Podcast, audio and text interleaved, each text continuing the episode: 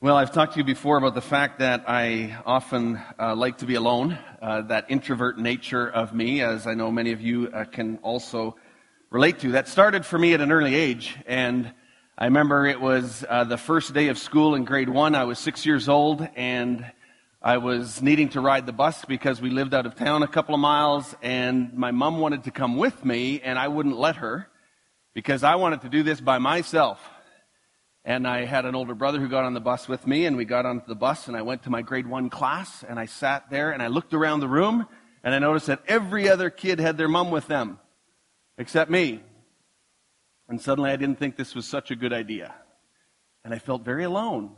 And it's like, okay, mom, you could have come. One of the things that I've also learned uh, in leadership, and I think for anybody who's been involved in leadership, you've probably heard this adage and maybe have felt it more intimately than others, but I, I heard early on that leadership is lonely. And I found that at times to be true. Uh, there is some truth to that. Sometimes in leadership, you don't have issues that you can talk about with a lot of people. Uh, people don't really understand your world. Oftentimes, the higher up you get in leadership, you have less and less people actually holding you accountable, it sometimes uh, feels like, and the issues get more complex. And so it is true. Sometimes it can be lonely. But it's not just in leadership. I think it's something that probably for many of you, you can identify to that. Sometimes just life is lonely. Maybe you're just sort of walking along trying to live out your faith and, and be engaged in life as much as you can, and it just feels lonely at times. The other thing that I have found to be true is that sometimes it's because of the choices that we make that put us into context and places of loneliness. I know that's true for me. I do that at times. And sometimes we isolate ourselves and we don't exactly engage in community in a certain way. And then we lament about the loneliness that we are experiencing. We're in this series, and today is actually drawing to the end uh, our series in Ephesians, which is about the church, and it's about community.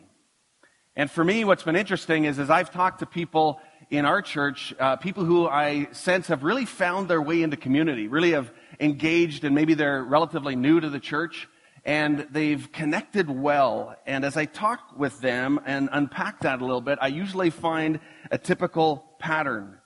They are people who have often made choices. They've said, you know what, we're here to engage. And so they have initiated, they've reached out, they've started to serve, they don't sit back, they take the initiative.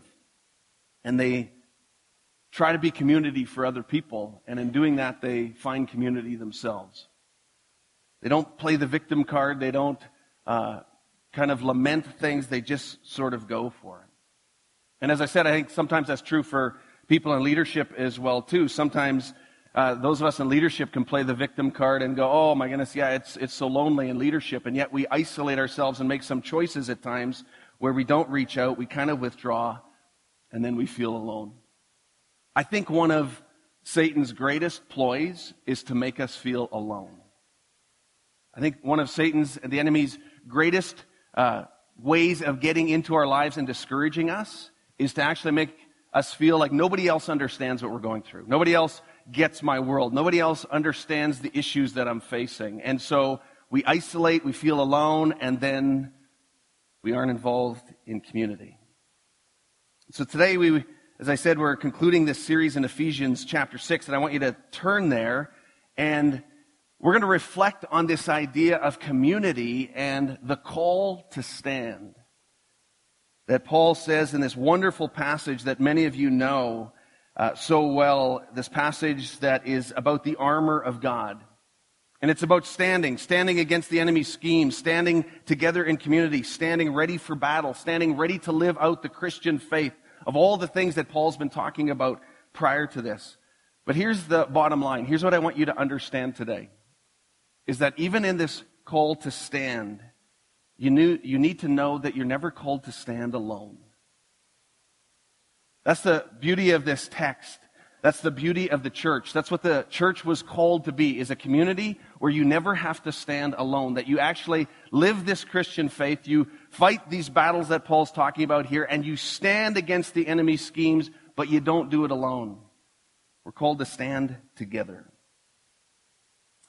In our text today, in many ways, it, it loops us back uh, to the beginning of Ephesians, and it Paul picks up on some themes because it's the last part of this letter that he wrote, and as is often the case, there's sort of a summary statement here, and that's in large part what this is, drawing back some other themes that have been uh, articulated and explained earlier in the text. And so let me just read verse 10 to 12, and then I want to reflect on some of the texts that are earlier in Ephesians that have some similar language. So Paul says in Ephesians 6:10, he says, "Finally, be strong in the Lord and in his mighty power. Put on the full armor of God so that you can take your stand against the devil's schemes. For our struggle is not against flesh and blood, but against the rulers, against the authorities, against the powers of this dark world, and against the spiritual forces of evil in the heavenly realms." Paul uses this incredible language that just lifts our eyes to see beyond our human reality and the physical world that we see. And he says, there is a spiritual reality that you need to see, folks. That is every bit as real as the physical things that you can touch and hold on to and grab hold of. And if you go back to the beginnings of Ephesians, right in, in, Ephesians chapter 1, you see where Paul is already doing that right at the beginning of this letter, and he's lifting their eyes to see this reality over and over again. And he's talking about this beautiful mystery of the church and the blessings of God available to us for the sake of others. Let me just touch on a few verses. In chapter 1, verse 3, Paul begins right at the beginning of this letter. Praise be to the God and Father of our Lord Jesus Christ, who has blessed us in the heavenly realms with every spiritual blessing in Christ. Already he's pointing to the heavenlies and he's saying, there is a spiritual reality to your faith and who God is. And then he continues in chapter 1, 2, and 3 to talk about what God has done in Christ. And if you remember way back many, many weeks ago, we, we started out talking about identity and power. The identity that we have in Jesus, that our story fits in and is understood in the context of God's greater story in the spiritual realms. And the power that is available to us as well, as it says how the very same spirit that raised Jesus Christ from the dead lives within you. So power and identity are articulated, and Paul is expressing this beautiful mystery of the church and the wonder of God's story. A little bit further in chapter 1 in verse 20 and 23, where Paul's talking about the power that is found in Christ, he says this, how God raised Christ from the dead and seated him at the right hand in the heavenly realms, far above all rule and authority, power and dominion, and every name that is invoked, not only in the present age, but also in the one to come. And God placed all things under his feet and appointed him to be head over everything for the church, which is his body, the fullness of him who fills everything in every way. Then Paul goes on in those first chapters and he talks about the mystery of the church and Jews and Gentiles and insiders and outsiders and those who are near and those who are far. And he says, and this is the incredible mystery of God that God had in mind right from the very beginning that Jews and Gentiles would be together and that you together would be the church, standing together as one. Built together to become the dwelling in which God lives by his Spirit. So Paul is teaching this incredible theology of who God is and what the story of God is, and this invitation into this story through the mystery and the beauty of the church of being together in one. And in chapter 3, verse 10, he, he speaks this way about the church. He says, His intent was that now, through the church, the manifold wisdom of God should be made known to the rulers and authorities in the heavenly realms. That God's wisdom in all of its rich varieties, that God's beauty in all of its rich expression, as seen in the giftedness of people and the personalities of people and how the Spirit of God comes through people in the church is going to be expressed in that way. It's, it's an incredible picture that Paul is painting throughout this series of the beauty and the wonder of the church and the spiritual realms, the heavenlies. You know, we we continually need our eyes lifted, don't we? I do. We so often just have our eyes down and we just see the circumstances of our lives and we see the things that are only right in front of us. And I just love these texts that just continually lift our eyes to see the glory of God and to see that there is so much more than what we are experiencing right now. That there is so much more than what we see right in front of us. That God has so much more in store for us. If we could just see it. And Paul is continually lifting our eyes to see the beauty and the mystery of the church and the heavenly realms throughout this entire incredible letter. And so then, as we've talked about from chapter 1 to 3, we have this story of God. And then as we go into 4 and following, it's now how do we live in response? Live a life worthy of this calling. Live a life worthy of this mystery of the church. Live into this church, is what Paul's saying. Be the church. Live this mystery. Live this gospel. Embrace it. Use your gifts. Celebrate the diversity that you have and the giftedness that you have and do it in unity. Do it together as one. Don't try to all be the same. Acknowledge your differences, embrace them, and live into it together as the church. And then in the last couple of weeks, we've been going through some specific texts where Paul is kind of laying out how to live out some of this gospel in different, really practical relationships and things like uh, a section that is often referred to as the house codes. How do you live in these places where relationships have a power imbalance? And so he's articulating husbands and wives. Here's how you actually live together in this picture. This is what submission looks like. This is what sacrifice for one another looks like. And then he talks about parents and children, and he says, Parents, here's how you need to live with your children. Children, here's how you need to live this out with your parents. And then he talks to slaves and slave owners, and he says, In the reality of what you're facing, here's how you live out the gospel. If you're a Christian slave owner, live like this. If you're a slave in that situation, live like this. And so Paul gets really practical in terms of how to live these things out. And the privilege of the gospel and the wonder of the gospel. And then now we come to chapter 6 where he's summarizing this and he says, Now I want to call you to stand.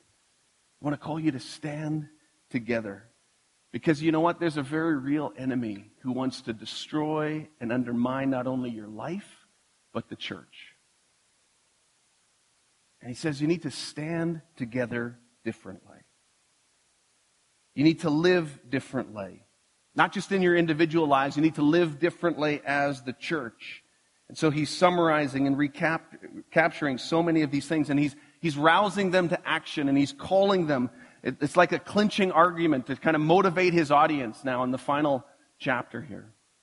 Think of it like a general calling an army and preparing them for battle, preparing them for war. And he's saying, prepare, be ready, it's real. And then he has these imperatives in chapter 6, verse 10 and following, and he says, Be strong, be strong in the Lord. It's not on your own strength. You can be strong because of the strength of God Himself. You can be strong because of what Jesus has done. You can be strong because you have the Spirit of God within you. The imperative of be strong. Then he has the imperative of put on. He says, put on this armor. If you remember a few chapters ago, we, we talked about putting on and putting off this new life. So now he's using the similar metaphor and the similar imperative, and he's saying, put this on daily. It's a daily putting on. Live this out. Comes in the small things and the daily decisions and the, the things that you do and how you treat each other and how you live your life, how you engage in the Word, how you have a view towards God. It has so many different ways, but to put on the full armor of God. And then this other imperative, he says, and then I want you to stand. He says, I want you to stand. Four times in these first verses of 10 to 14, he says this word stand. He says, I want you to stand in the armor of God. I want you to stand in this truth of what it means to live a Christian life. I want you to stand against the evil forces that are very real and want to undermine your life and the life of the church. I want you to recognize it for what it is. Don't live fearful of it, but recognize it for what it is and stand. You know, it's, it's a picture of not actually running out and doing things, it's just a picture of standing firm. What an interesting imagery. And again, sorry for these stories that come to my mind when I read these texts. And the one thing I love about telling my stories is that I forget that I told them, and hopefully you forget too, so I can repeat them lots of times. Um, I, when I, again, when I read this text, the image I have is I go back to a kid on the farm and my dad in the barn with a big steer and I'm supposed to stand there and make sure that the steer doesn't go past me.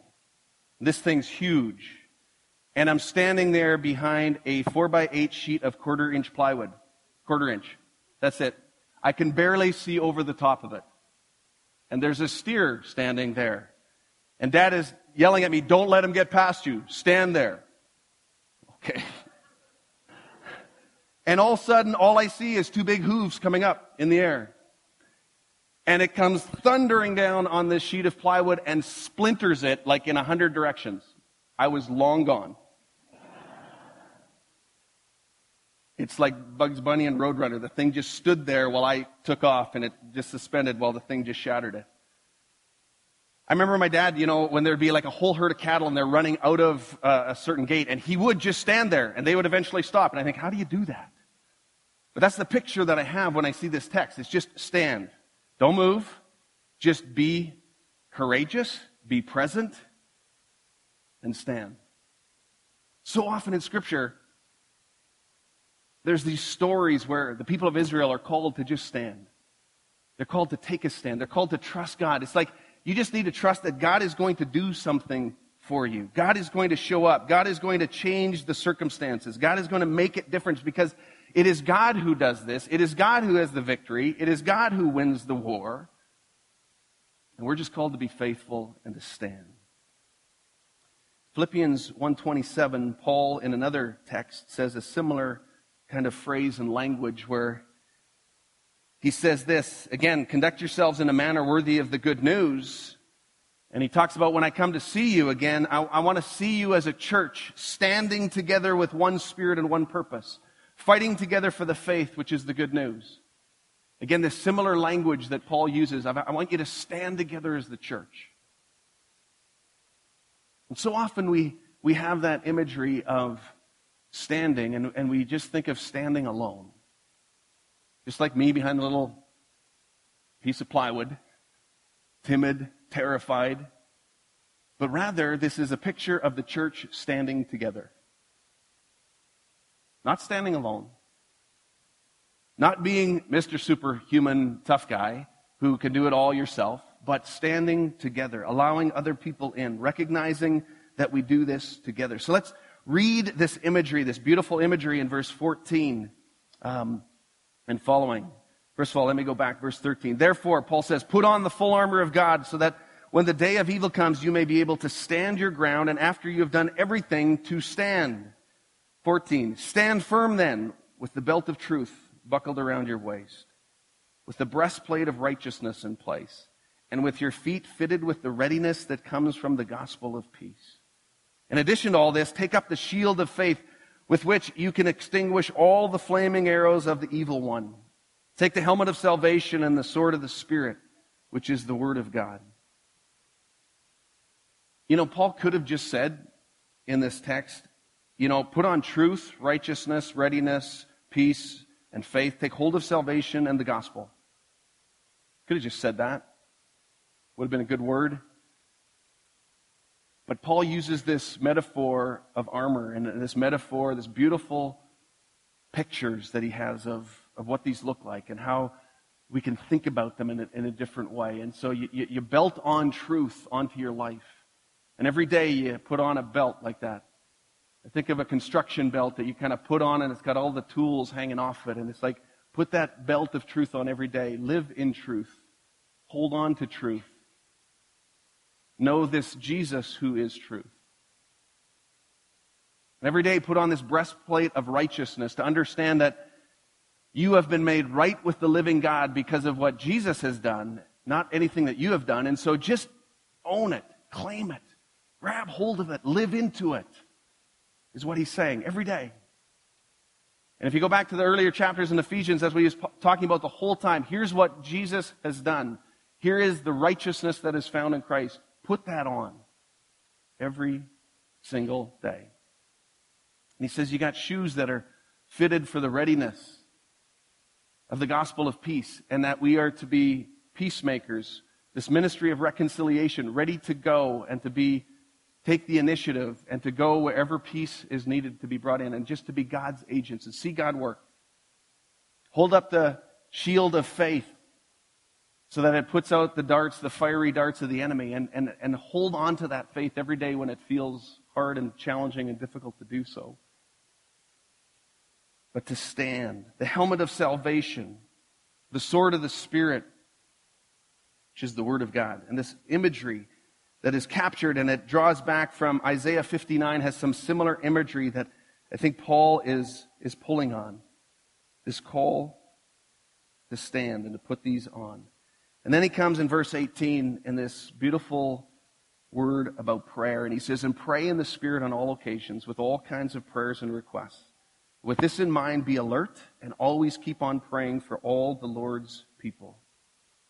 You know, the praying in the Spirit that he's talking about here is not about praying in tongues, which he affirms in other places, but here he's talking about a different kind of prayer. It's about a well armed soldier living a life of prayer as our lives are to be one large prayer to God. Tongues may be part of that, but he's saying have a, a pervasive life of prayer. Your life should be a large, one large prayer to God. A well armed soldier is continually praying in the Spirit, embracing the Spirit, living in the power of the Spirit. Prayer is not the seventh piece of armor. It's really the key to unlocking and putting on all the other pieces of armor that he's listing here. It's this key to gospel living. And he's saying not just simple self-centered prayers that are about you, but about kingdom prayers of God's rule and authority and knowing this story of God and the expanse of his kingdom. Prayers that declare what God has done in the heavenly realms, that lift our eyes from ourselves to see God's kingdom. So he's calling us to pray, pray differently and pray continuously. And then he says also in this text to be alert. Be alert to the enemy's schemes. And again, so often we go to one of two extremes. We either ignore the reality of Satan, ignore the reality of the devil and his schemes against our lives and against the church, or we go to the other side and become obsessed with it and fixate too much on it and see the devil everywhere. And he's saying, no, no, no, have an accurate view, be alert, be aware of the reality of the enemy's schemes. You don't need to live in fear of that because he is a defeated enemy. Go back to Ephesians 1. All things are under the authority of Christ. All things. So this enemy is subject to Jesus' power and authority. In 1 Peter 5, verse 8 and 9, Peter says it this way Be alert and of sober mind. Your enemy, the devil, prowls around like a roaring lion looking for someone to, to devour. Resist him standing firm in the faith because you know that the family of believers throughout the world is undergoing the same kinds of suffering. So, here in this context, it's the context of suffering. And so, Peter is saying it's a warning to those in weakness and to know that there are others around the world who are suffering in a sim- similar way. And so, it's this same message of you are not alone in this. You think you're alone, but you are not alone in this. Others are suffering too. And so stand firm, knowing that you are not alone. But it's this warning to those in their weakness who are tired, maybe at the end of a long work season. And we get that way when our physically are depleted and we are vulnerable. When we need to pay particular attention and to be alert. And it's when we need community. And we need others to come alongside us and to stand with us when we can't really stand anymore. You know, in the animal kingdom, Predators, as you know, will often attack the young, the sick, or the injured, and they choose the victims who are weak and vulnerable. And there's this image of the muskox that I think I have here. Uh, interesting way that they defend, and I love this picture, and it's an image for me of this text of standing together. But I heard of uh, muskox when they have uh, a predator around as they circle around and they all face outward, and the young ones are inside the circle. And it's like nobody's touching these little ones. I mean, that's kind of a first, fierce kind of horn and head. I don't know how you would get through that outer circle. But to me, it's this picture of the church that Paul is calling the people of Ephesus to, calling the church of Forest Grove to, is, is to stand together, know that you are not alone. And again, Satan's greatest ploy is to make us think that we are alone. But you're not. We're called to stand together and to be the church. And so at those times when we feel alone or persecuted or isolate ourselves or we make choices that cut ourselves off from community, it's at those times where we need to recognize that we stand with others. And maybe we need to do that and, and recognize that, that when we stand, we, we don't do it alone, but we do it in community. And so a question for us, I think, is, is why or how are we going to actually do that? How are we going to stand in community so that we actually don't stand alone? First and foremost, Jesus stands with you. The Spirit of God is within you. And then you have a community of believers all around you as well. As I was thinking about this text in these last days, I was thinking, how practically do we do this? How practically do we put on the armor of God? What does that look like on a daily basis? It, it seems very philosophical. How do you, what, what do you do in order to do that? And, and a few things came to my mind as I was reflecting on the, the letter to the Ephesians. And I thought of three things. I thought, first of all, I think how we put on the armor is to know the story of God. So much of Ephesians was articulating this incredible story of God of the heavenly realms. And so we are called to stand by knowing the story of God, knowing that there, know that there is more than the physical reality that you just see around you. Know that there is more than just the circumstances that you find yourself in right now. Know that there is the spiritual realms, that there is the heavenlies, that there is this reality around you, and that you do not fight against flesh and blood, but the, the battle is in the heavenlies. And so I think as we know the story of God and the sweep of that story, it is the daily choosing to stand that's part of it. I think, secondly, the other thing that we do is we live into this gospel of Jesus Christ. Again, we embrace it. We put it on. We embrace the righteousness that we have in Jesus. We embrace and receive and celebrate the salvation that we have. We hold up the shield of faith and we live into that faith. So every day we, we live into this gospel of Jesus. So know the story of God, live into the gospel of Jesus. How we stand. And then thirdly, we are called to be people of prayer. That daily, continually, just that constant communication with God of just relating to the Heavenly Father and just articulating our struggles, our challenges, where we need His power, His rule, His reign to come in, that that would just be part of our, our everyday and that we would just pray. And so as we know the story of God, as we live into the gospel of Jesus, and as we become people of increasing prayer, we stand in the armor of God every day. What I want to have us do today is I want to just have us pray for one another. And here's all I'm going to ask you to do. I'll explain it really quickly and then I'll walk us through it. Is I'm going to ask if you would like prayer today and if you would like others to stand with you. I'm going to, in a minute, just ask you to stand up and just move into the aisle and just stand there. All you have to do is stand. That's it. And then I'm going to, in a minute, ask others to just kind of gather around you or stand beside you. If you are maybe not standing beside somebody, maybe you want to just go and stand up against the wall as just sort of an expression of praying for the church. I invite you to do this. I want this to be interactive and I want you to move a bit. And then I'm just going to lead us in a prayer from up front here. That's all we're going to do. So if you're somebody who today would like prayer, I would invite you to stand. Worship team, you can come on up so you can start the movement. But if you'd like to have prayer, I'd like you to just stand and just move over to the aisle. And we're going to just have some people gather around you in a minute. Would you stand? Maybe you're going through something right now that is challenging, that is uh, a struggle that you've had for a long time and you want to stand. Maybe it's something to do with Mother's Day and some of the challenge of this day and what it means, and you just would like prayer and you would like to stand. Maybe it's because of the loneliness that you feel as uh, maybe a single person, divorced person, a widowed person, and it's a loneliness thing and you don't want to stand alone. Maybe it's that you're in a marriage where it feels lonely and you're not sure of how you're going to work through that piece as well too. So I'm going to invite, I'm going to have the congregation, if all of you would stand right now. And for those who would like prayer, would you just slip out into the aisles? And just say, excuse me, and just go to the aisles and just as a declaration of, of wanting others to stand with you and pray. I'm going to just take a minute and I'm just going to have us in silence, just close our eyes and just reflect on this. Would you just move into the aisles right now if you'd like others to stand around you and just pray?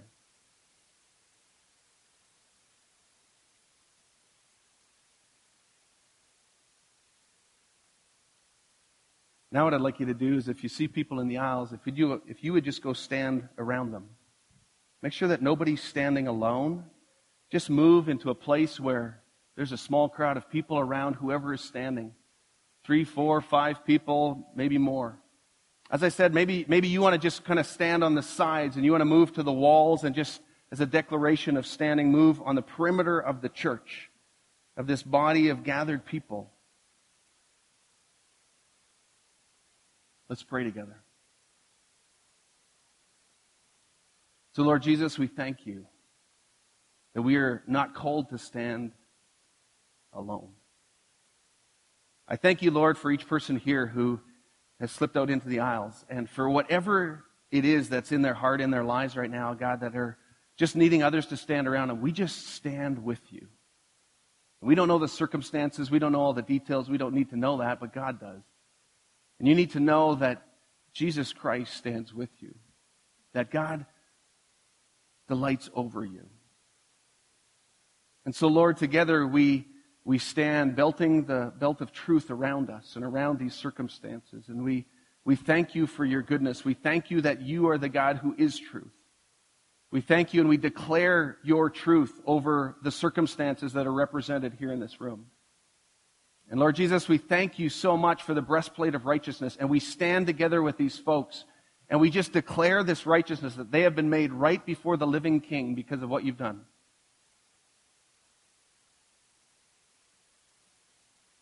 Lord Jesus, we thank you that you fit us with shoes that are ready for the gospel of peace. And God, I pray that into these situations and these individuals' lives that you would bring peace and reconciliation, that you would bring hope, that you bring renewal. Lord, we together we stand and we hold up the shield of faith with these dear folks, and we pray that you would give us increased faith. Help us to see beyond our circumstances. Help us to see beyond the immediate. Help us to see your kingdom. And so, Lord, we stand together declaring that and just proclaiming that and pointing to that truth of your kingdom and your power. Lord, together we, we stand and we just thank you and we declare this helmet of salvation. And we thank you for the salvation that is ours because of Jesus Christ and what you've done on the cross. And we claim that and we stand together with all those who are needing to be reminded again of the salvation that we have, the identity that we have in you. And we give you thanks, Lord Jesus. We give you thanks. Lord, we thank you for the sword of the Spirit, which is the Word of God. Thank you for your gospel. Thank you for Scripture. Thank you for this entire gospel story that we continue to understand only in part, but we just praise your name for what you've done in the heavenlies. God, help us to see more of your heavenly kingdom. We pray and we stand with those who right now are just crying out for more of the heavenlies and your power, your kingdom power in their lives right now. And we pray that you would bless them and encourage them. And so, Lord, we pray for that. And would you encourage each one of us today as the church? I pray that you would help us to stand with one another and not leave any individuals alone, but that we would do a better job of standing with those who are lonely and with those who are struggling and with those who need others to stand with them, Lord. May we be that kind of church. Thank you for the beauty and the wonder and the mystery of your body. And Lord, I pray that you would help us to live into that more and more each day. So we give you all the praise and the glory. We thank you, Lord Jesus, that you give us the power and the identity to walk in this. May your glory be in the church. In Jesus' name, amen.